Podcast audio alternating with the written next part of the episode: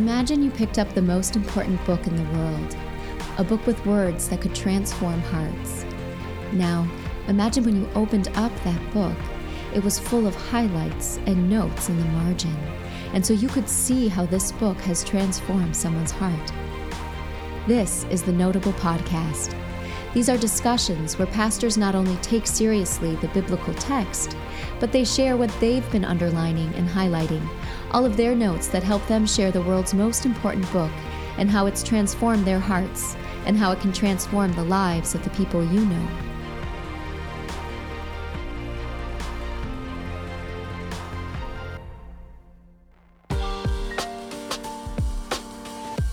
This is Season 4 Darkness Passing, a reading of the letter of 1 John. You're about to hear a conversation between Kent Reeder, a pastor at Illumin Church in Rock Hill, South Carolina, just south of Charlotte, and Luke Thompson, a pastor at St. Paul, a congregation serving downtown Ottawa, the University of Ottawa, and Carleton University in Ontario, Canada. If you enjoy this podcast and would like to support us or hear more, visit notablepodcast.com. That's N O T A B L E podcast.com. This is the fourth season's third episode Life in the Light. Welcome to the Notable Podcast. It's good to be back. It is very good to be back. Kent, last week we talked about John as a young man, a 20 something, trying to figure out who he was in a very spiritually confusing world. He was looking for hope, uh, hope in his own heart, hope for the world around him. And so he sought out this guy that everyone was talking about, that uh, possibly his, his teacher, John the Baptist, was talking about. And he found Jesus. Today, we will see him begin to explain how that hope made real in the very real flesh and blood Jesus continues to transform Christian communities and the neighborhoods they find themselves in. And so, as we begin kind of looking at this, um, maybe just to get the conversation started, Kent, John is going to begin. If, if we kind of look at the outline of John, the first half of it, he he talks tons about this idea of living in the light, and he's going to right off the bat claim that Jesus brings light into a dark world. So, in what ways, um, what significant ways do you hear people saying that we live in a dark world today? So, what exactly does that mean for us that we're in a dark world? Yeah. I like this question because um, I, I, thought of a lot of, like, I spent some time thinking about it. We do that a lot here. I'm the pastor at Illumin Church in Rock Hill, so our name is literally light. Um, yeah. So we think about that metaphor all the time.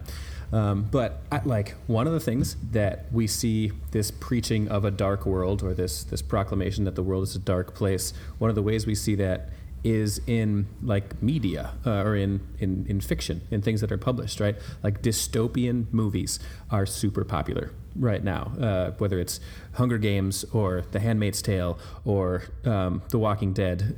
We, we love this idea that everything is broken and failing and falling apart. And you, I think, have done some presenting on that even.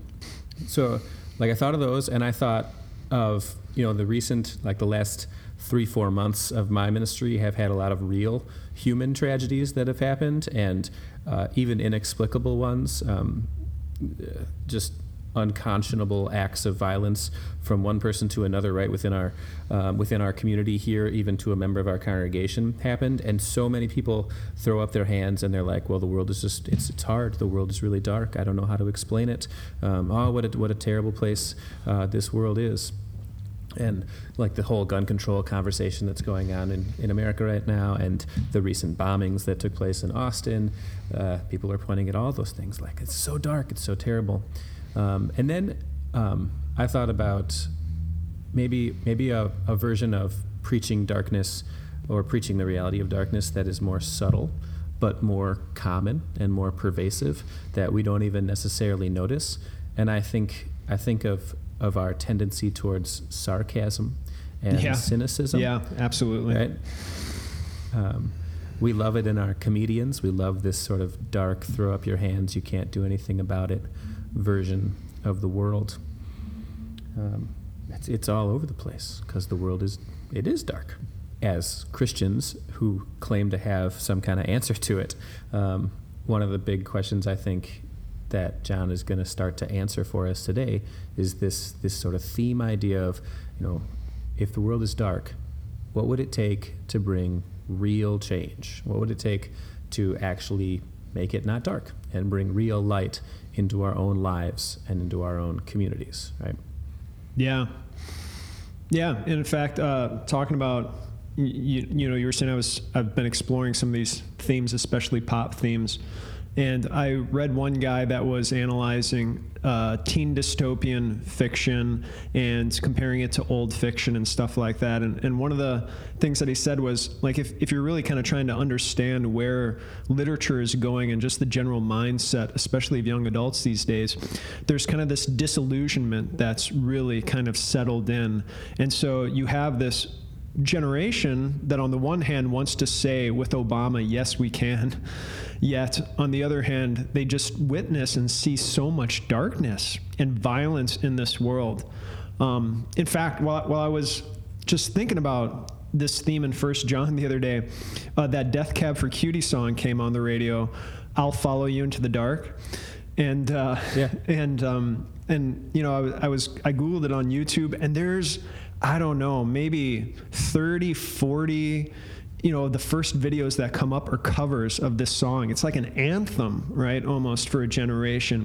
And you th- and you listen to the words and and i'm just i'm gonna totally butcher it but right it's like love of mine someday you will die but i'll be close behind and i'll follow you into the dark right? And and so so there's this clear understanding I think, especially if you're looking at the world in a very kind of materialistic, uh, atheistic, or agnostic, evolutionary sense, where you have a generation that's coming to terms with this is a dark world we're living in right now, and death is just another passage into another darkness, right? Um, and the song is not about wondering what's coming next. It's literally right? It's going to be dark. I think the, the final verse has to be right because we'll hold each other soon in the in the blackest of rooms, right? And it's a beautiful mm-hmm. song, but it is it is existentially dark and twisted um, as well at the same time. If that's the way that we actually view life now and life to come, right? Yeah, it's also like the opposite of John. It so, is, yeah. You know, because the, yeah. the chorus is he's going to Yeah. eliminate a spiritual solution to that by saying heaven and hell decide to illuminate the nos and their vacancy signs. You know, that Yeah. spirituality is not an answer. Uh, huh. That's a great connection. Yeah, right. And John literally is saying, like, follow Jesus into the light, right? It's it's about darkness passing, right? One of the major themes. Um, and it was making me think as well. Um, i have been listening to this Brazilian philosopher, uh, and I totally, I, I forget who he was, but he made this amazing observation that we like to think that we're progressing, right, as a culture. We like to think that things are improving when we look at technology and politics and stuff like that. And he said maybe we're progressing in our ideas of like ethics and politics, but that doesn't correlate with actual progression in ethics and politics, right? That is, we might be able to talk a lot more about being good, um, but that doesn't turn into actually becoming better people, right? You can progress, become better in your knowledge about a sport, right? Like football, but that doesn't actually correlate into becoming a better football player. And so human Oh, life, sure. right? He, human life, his point is, is we can we can feel like we're getting more educated, and we are in a lot of different ways in a lot of different subject areas, but that doesn't transfer necessarily into actually improving as people and improving in our being and improving in who we are. Um, life just kind of remains dark and imperfect and dangerous and violent, um, despite the fact that that there's this veneer of progress that we're living in. Um, so, like Ben Gibbard's darkness, right? That death, it still hangs over us. Um, Nietzsche says, right, we're straying through an infinite nothingness into an infinite darkness in his Madman's Parable. Um, yeah, so huge Sure. theme. hmm So beautifully, right in the section we're going to read today, John is going to have an answer to that. He's going to. I hope so. He's going to inst- right. Yeah. Instead of and, it, and its answer is going to be not progress. It's not going to be a progressive answer. It's not going to be a, a practice makes perfect answer. It's going to be a, a an outside solution kind of anger. Absolutely. answer. Yeah. yeah. Yeah. Right. So should we read the verses? Absolutely. Okay, listeners, uh, because one of the major themes of First John is this idea of community, we've been using the reading of the text of First John as an opportunity to share a bit about the communities Jesus has made uh, where we serve and where we come from. And so, uh, Luke, tell us about who we're going to hear from in a minute uh, for our reading today. Definitely. So at the at the church that I serve at, St. Paul Lutheran in Ottawa, we have one special group that meets together weekly to do an advanced Bible study. It's called our CAP class, and these are just brilliant, awesome brothers and sisters I get to share the gospel with regularly. And my partner, uh, Pastor Skip Getzinger, he leads this Bible class, but I know all the students real well. I serve them in lots of different ways. It's a diverse group. There's people from their 20s to 70s, a handful of nationalities. The people in the class I got to read are Kevin, Sue, Michael, Mika, Jeremy, Ursula, Carl, Judy, and Dalton. All right, that's fantastic. Uh, so here we have a bunch of Christians from Luke's church in one of the advanced classes that they offer um, in this part of their Christian life, reading 1 John chapter 1, verse 5 through chapter 2, verse 2. This is the message we have heard from him and declare to you God is light, in him there is no darkness at all. If we claim to have fellowship with him, yet walk in the darkness, we lie and do not live by the truth. But if we walk in the light as he is in the light, we have fellowship with one another, and the blood of Jesus, his Son, purifies us from all sin. If we claim to be without sin, we deceive ourselves, and the truth is not in us. If we confess our sins, he is faithful and just and will forgive us our sins and purify us from all unrighteousness. If we claim we have not sinned, we make him out to be a liar, and his word has no place in our lives. My dear children, I write this to you so that you will not sin. But if anybody does sin, we have one who speaks to the Father in our defense Jesus Christ the righteous, righteous, righteous, righteous, the righteous one. He is the atoning sacrifice for our sins, and not only for ours, but also for the sins of the whole world.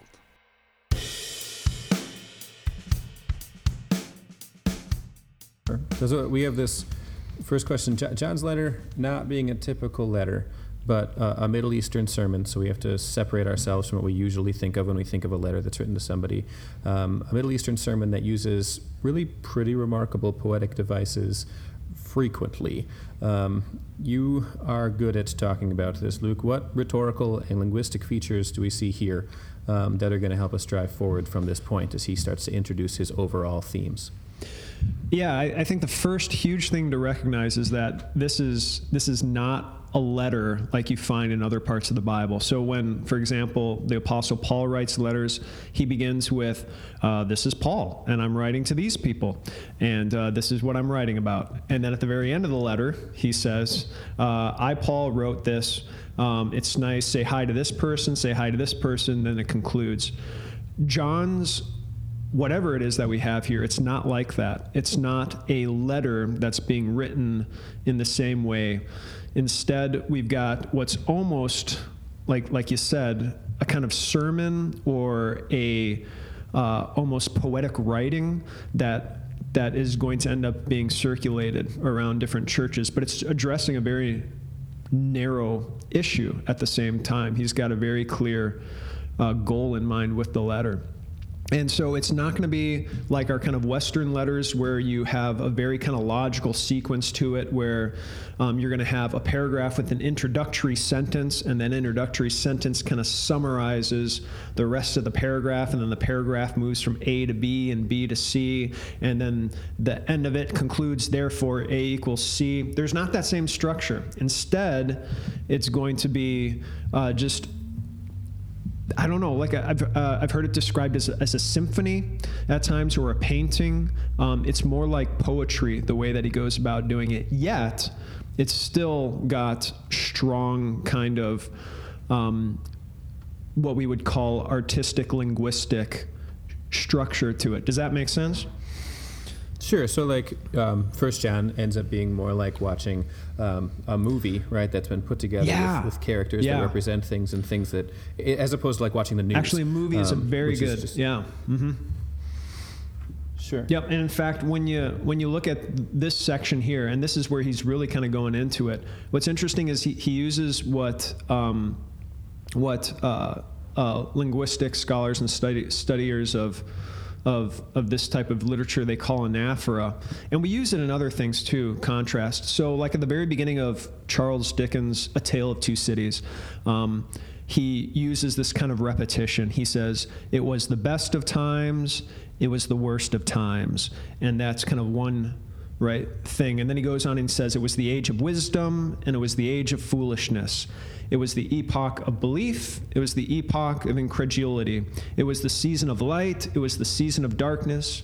It was the spring of hope. It was the winter of despair. And so he uses this contrast these kind of pairing, contrasting ideas, but we know what's being contrasted because it begins with the exact same kind of words and has the exact same form. And so we've got that here with John. It's absolutely go- gorgeous, far more gorgeous than Dickens ever wrote. Right? He says, So this is the message we've heard from him and declare to you God is light, in him there's no darkness at all. If we claim to have fellowship with him, yet walk in the darkness, we lie and do not live by the truth. But if, and now we're on the second half of that contrast, if we walk in the light as he's in the light, we have fellowship with one another. And the blood of Jesus, his son, purifies us from all sin. And so, by looking at that contrast, we can establish right away what John is talking about and what he's not talking about. So, the theme here is how one walks, whether or not you are walking in the light or whether or not you're walking in the darkness.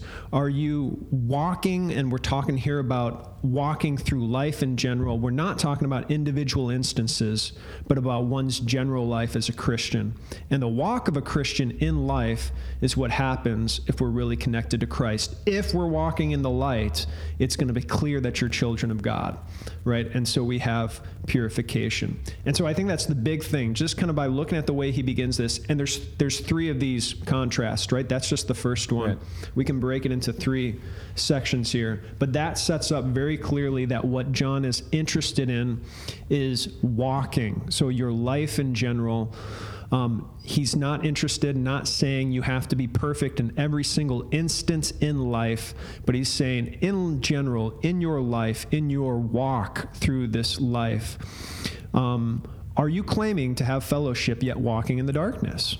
Does that track? Yeah, so like as we look at this section, there are these five if we statements um, Yeah. that span verse six through verse ten. Yeah. um, and and they get bookended by something too, right? There's this sort of uh, thesis that gets declared in in verse five.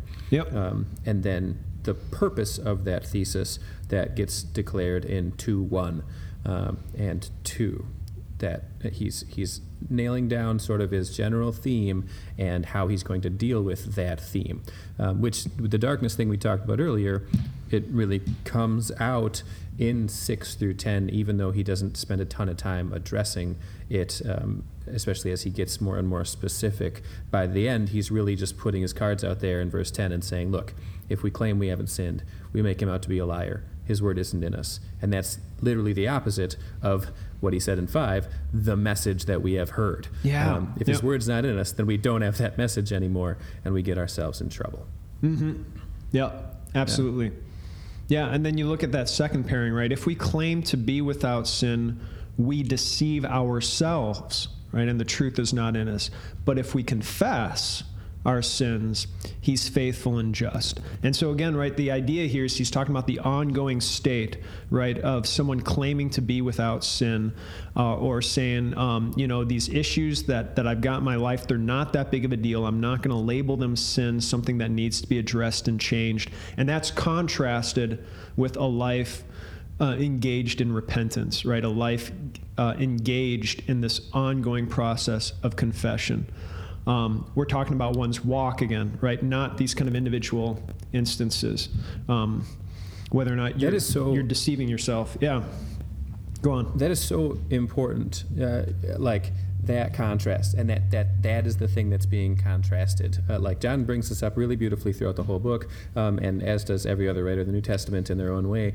Um, but so frequently the the response that people have, like the contrast people want to have, is you're walking in darkness. Okay, then you need to start doing the right thing. Right. You need to start walking correctly and behaving better. Right.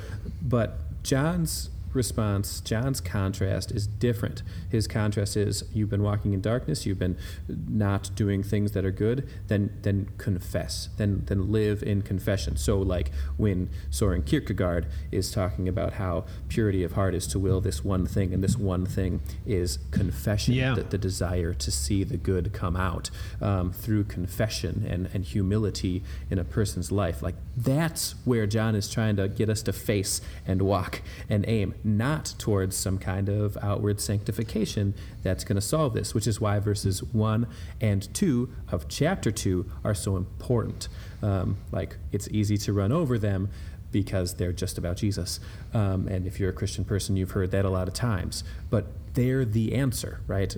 Putting yourself next to Him in confession, in repentance, like you just said, that's the direction that He wants us to start taking. Yeah, absolutely, right. And and maybe kind of rolling off those Kierkegaard ideas, and we got to be real careful with with right how we how we maybe use this word, but but the idea with John is is there's really this this this emphasis on authenticity, right, as a Christian, that to be a Christian, to walk in the light, is to recognize um, that you need to repent, right? That you that you are completely honest about who you are, about your your mode of being, about the about how you contribute to the darkness in this world and and the suffering, and and so the first step is is this very kind of authentic reflection on who you are, and that's the type of life that he's talking about here, right?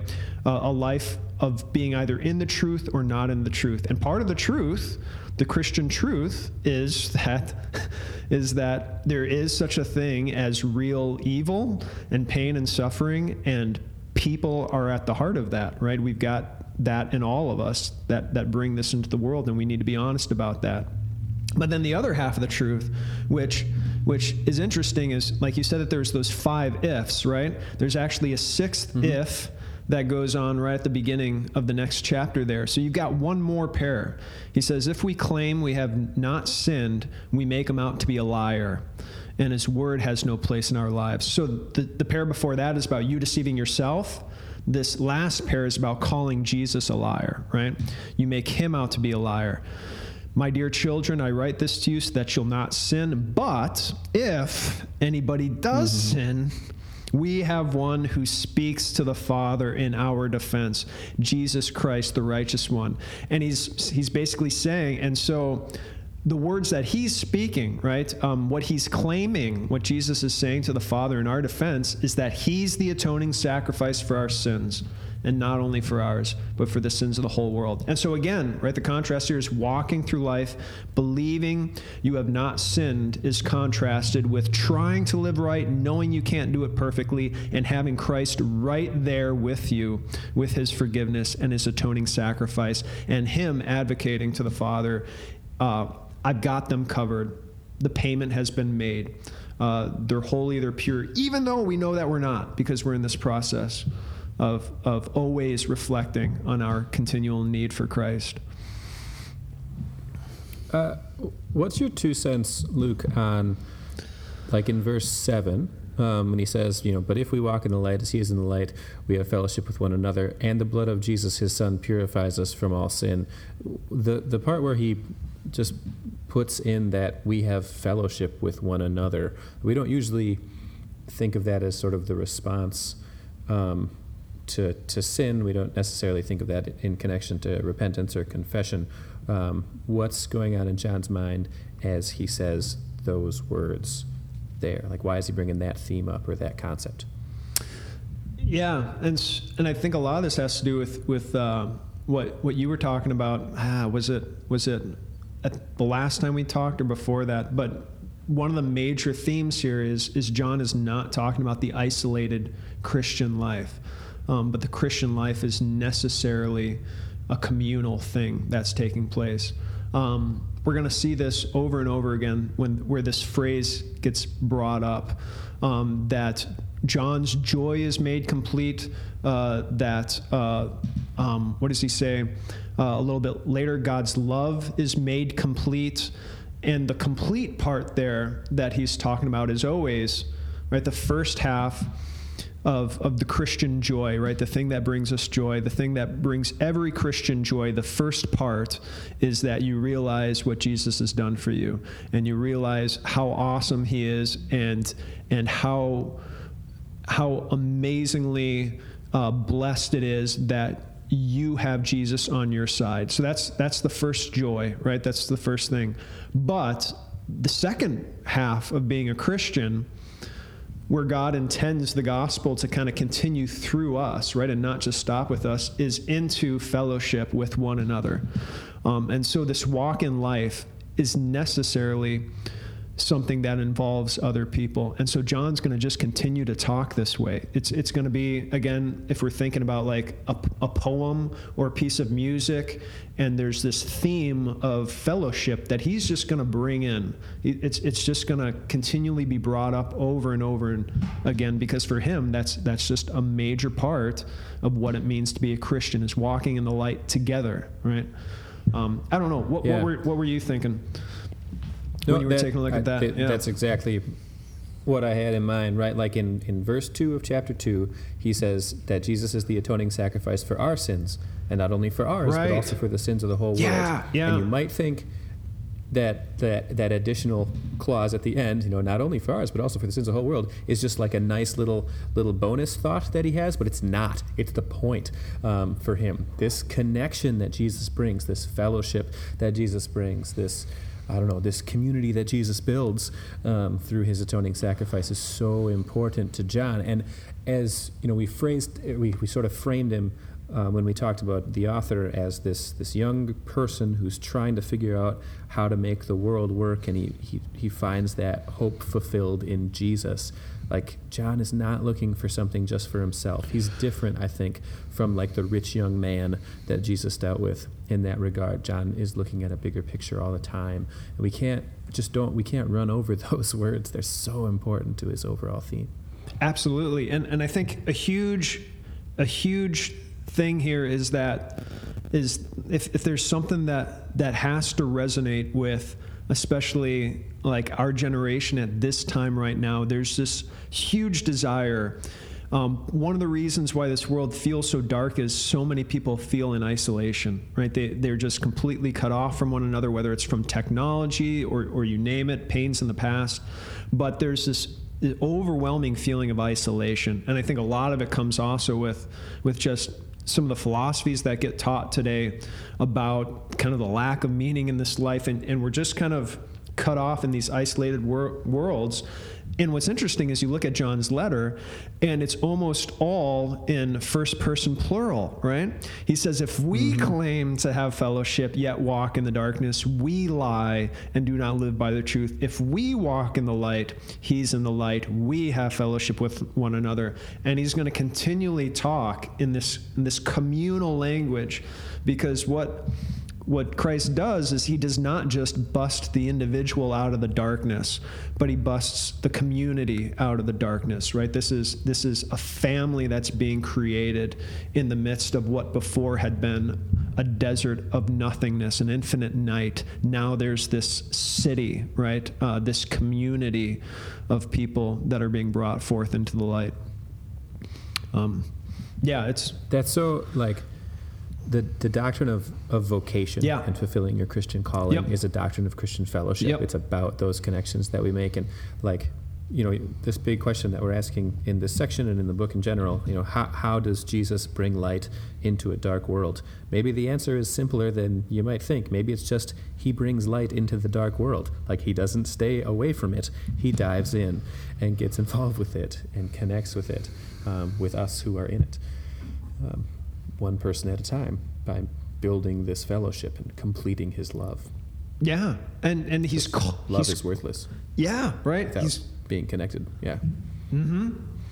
And and it's just it's this Sorry, call into it, right? Um, no, I'm just getting worked up here, right? It's this call call into this this new. So you look at verse uh, like chapter two, verse one. My dear children, I write this to you so that you will not sin. But if anyone does sin, we have one who speaks to the Father in our defense, right? So so his goal is to help foster this community of living in the light, um, where people are striving to be ethical and good to one another because the blood of Christ does transform us, right? The Christian will look and will act differently after uh, coming to know their Savior than before, right? That, that he just has to in some way, shape, or form. But yet, there's this, this, this brute honesty about life in this world. But if anybody does sin, John's expecting that we're going to sin, right? So we're striving again for this walk in the life, or this walk in the light, this this life together. Um, but as you're going about it, you're going to screw up. You're going to make mistakes. Um, you're not going to always be uh, the Christian that you want to be. You're not always going to represent Christ the way that you want to. You're going to make huge mistakes. And when that happens, we have one who speaks to the Father in our defense Jesus Christ, the righteous one. And so the community is protected, so to speak, by Christ. You're free to strive to live differently, to bring light into a dark world. And when you screw up, uh, the arms of your Savior are still right there around you, keeping you on that path and moving you forward. Um, so it's, it's really a, a, beautiful vision for, for, the, for the Christian community when you think of it, um, the way he talks. It, it would just be amazing if this is how we talked to one another, right? Um, yeah. Um, as as members of a of a Christian family, um, encouraging each other, but yet at the same time, like honest about who we are, our potential for great evil, but but the blood of Christ is right there, atoning for us, keeping us on the path, moving us forward. Um, yeah. Yeah, that's blowing my mind right now, right? Like that there's this this constant communal nature to everything that happens. So when when like when when we say to a person, I forgive you your sins um, in the name of Jesus, we aren't really saying that for their sake. We're saying it for the sake of the people who are around them. Yeah, or for both, right? Yeah, and mm-hmm. benefit. Mm-hmm. Well, yeah, yep. like inescapably, it affects them as an individual, but the effect that it has on our own heart is really a means to an end, to an even greater ideal that is this united community that you just described. Mm-hmm. Yeah. And I, I think it's very clear that the way that John's going to be talking about confession in this letter, he's seeing it in a communal setting, right? This is not just you confessing your sins privately to your God and moving on with your life, but instead it's it's this this beautiful thing that Christians are able to do of forgiving one another, right? And living in that forgiveness and moving forward. And it's a powerful thing to be able to to say to someone that's hurt you, you know, that seriously hurt you, I forgive you, right? And um, and God forgives yeah. you, and we're going to move on, right? Um, yeah. I think in, in yeah, my mind, so good. in my mind, you look at especially two one, like this is the most important verse in the entire letter for like kind of keeping in your mind as as John writes. I don't think it's necessarily the theme, but but if you don't remember that he said this while you're reading the rest of John, you can go off the deep end completely and it just turns sure. into a letter of work righteousness and just you know trying to appease God and that God's called us into this perfect life, um, and that's not His point, right? Um, yeah, so don't ever read another verse without having that one. Yeah, right. Um, I'd suggest that. Yeah, read that first, and then kind of read the next section, because um, he expects you to sin, um, and uh, and expects you to continue to need Christ. Um, but that doesn't change the fact that he expects you to live differently, right? And expects the Christian community to act differently, um, to not live yeah. in a state of self-deception, um, but one of and again, like with like it's I, it's hard to say, but but an authentic one, right? That's that's that's what he's saying, like the authenticity of of knowing God's law, knowing who you are in front of God, and what Christ has done for you and now calls you to do, right? Knowing the meta narrative clearly and how it applies to you. So, yeah, that's so good. So, summing this section up, we sort of see John have two true things to say, right? Like that, that on the one hand, um, we have an absolute need for the light that comes from God and from God alone. Um, and we can't provide that on our own. But on the other hand, once we have it, we are not meant to hoard it. Um, we are meant to, to share it in fellowship with every possible person, um, at least every person that he was the atoning sacrifice for, which is every person in the whole world. Yeah, right? Absolutely. And so, I mean, we, we began asking, you know, how do you bring light to this dark world?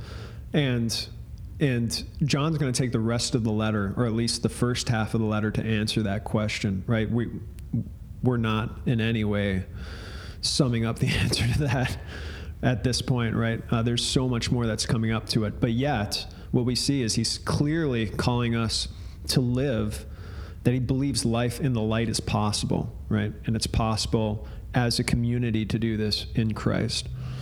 Um, yeah. Cool, cool, cool, cool, cool. Brilliant, Kent. Um, anything else you want to make sure we bring out of this? No, I'm good. That's um, yeah. that's I got to think about that for a little bit, man.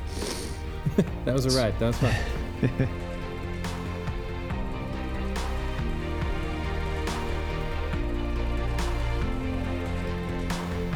Thanks for listening to the Notable Podcast. Check out our other seasons to hear other people sharing their notes and highlights. If you enjoy this podcast and would like to support us or hear more, visit notablepodcast.com. That's N O T A B L E podcast.com. Thanks for listening.